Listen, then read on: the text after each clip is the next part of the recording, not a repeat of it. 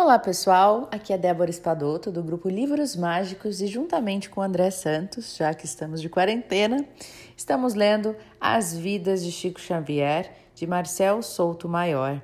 Hoje eu vou continuar onde o André parou, mas eu vou voltar um pouquinho para que a gente possa pegar o fio da meada e seguir direitinho é, com, no contexto, tá bom? Então, vamos começar.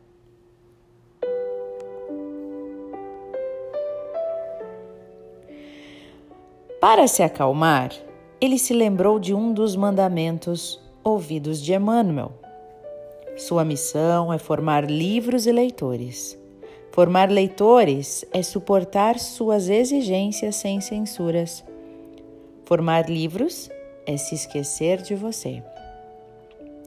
No dia seguinte, quando chegou à fazenda modelo, foi recebido pelos olhares inquisidores de Rômulo Joviano.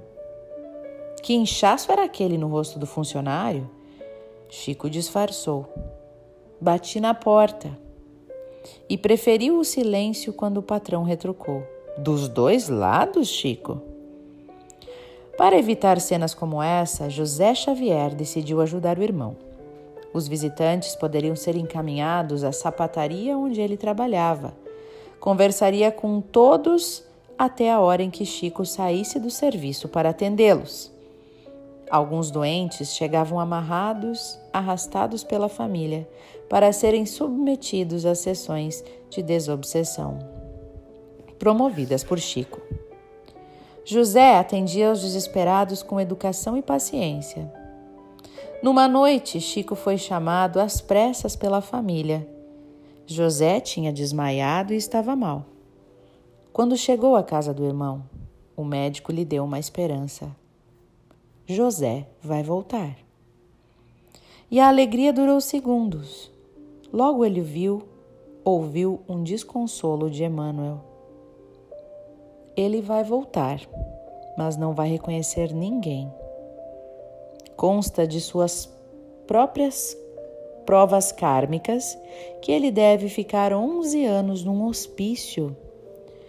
Algumas horas se passaram e o Chico viu em volta da cama do irmão um círculo de espíritos. Era uma assembleia. A explicação veio do amigo invisível. José conversou com tantos obsidiados estes anos todos. Vamos pedir ao Senhor que sua dedicação seja levada em consideração. E em vez de ficar todos estes anos alienado, ele desencarne já. Minutos depois, Chico foi surpreendido por outra visão. José se desprendeu do próprio corpo e, como uma cópia de si mesmo, se levantou e sumiu. O velório foi constrangedor. João Cândido Xavier estava inconformado encarava as pessoas, muitas delas, em busca das receitas de Chico, e gritava: Vieram aqui para se curar? Vocês não enxergam. Ele não cura ninguém, não curou nem o próprio irmão. Voltem para casa, deixem de ser idiotas. José Cândido não entendia.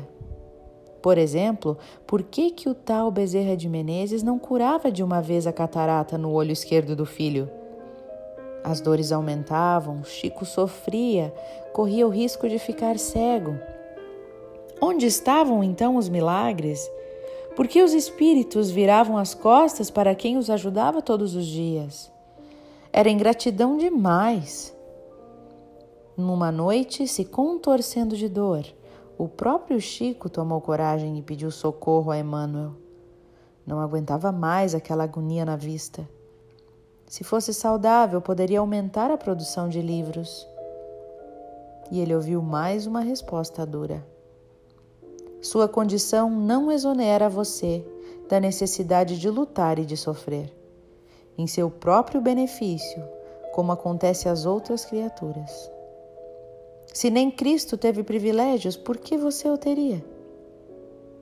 Chico devia carregar suas cruzes sem resmungos, como um dublê de Jesus.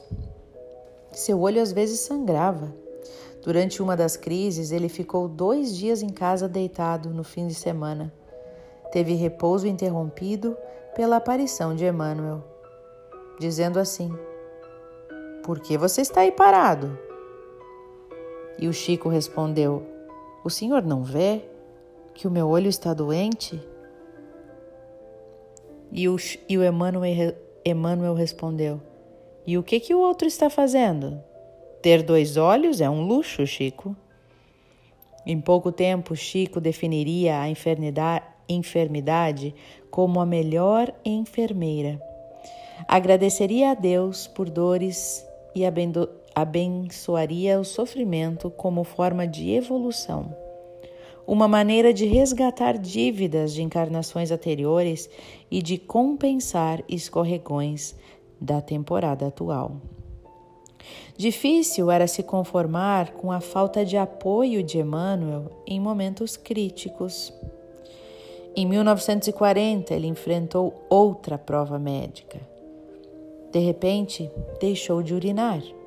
A bexiga inchou e o doente como simples mortal, procurou um médico ao invés de recorrer aos céus. O diagnóstico não foi nada animador. Se a retenção de urinária, a retenção urinária se prolongasse por mais de 24 horas, o ataque de uremia seria inevitável e fatal. Diante da perspectiva da morte, Chico pediu a ajuda de Emmanuel. Desta vez, nem insinuou um pedido de cura. Queria apenas ser recebido por ele no outro mundo. Nada feito. Emmanuel tinha mais o que fazer. Estarei ocupado, disse ele. Mas se você sentir que a hora chegou, recorra aos amigos do Luiz Gonzaga e depois não se descuide das sessões de quarta-feira, dedicadas aos espíritos sofredores. Espere pacientemente a sua vez de ser atendido. Você não é melhor que os outros. Chico se livrou da retenção urinária e, aliviado, se animou até a criar uma letra para a marcha composta por seu companheiro de trabalho, Oswaldo Gonçalo do Carmo, autor do hino de Pedro Leopoldo. Escreveu Nossa Festa e, para evitar o assédio da crítica, atribuiu os versos a uma amiga dos dois, Maria Geralda Carrusca, Azinha, que tinha ajudado em algumas rimas nem sinal de Augusto dos Anjos neste poema, que era assim. Muita música, maestro, no programa colossal. Todo 7 de setembro é nossa data ideal. Cantemos a nossa festa, que alegria não faz mal. Pandeiros e tamborins, cantemos de coração. É mais um ano que passa de harmonia e vibração. Marchas, sambas, rumbas, foches, nossa gente é do barulho Cantemos a noite inteira, nosso jazz é nosso orgulho. Eu vou parando então por aqui, pessoal, para o André da sequência a gente não parar no meio novamente. Eu espero que vocês estejam gostando dessa leitura e né, que o coração de vocês também sintam como o meu essa apreciação pelo trabalho de Chico e também por tudo que ele sofreu, né, se dedicou mesmo com as dores e as dificuldades que ele tinha. Um beijo no coração de todos e até o nosso próximo encontro.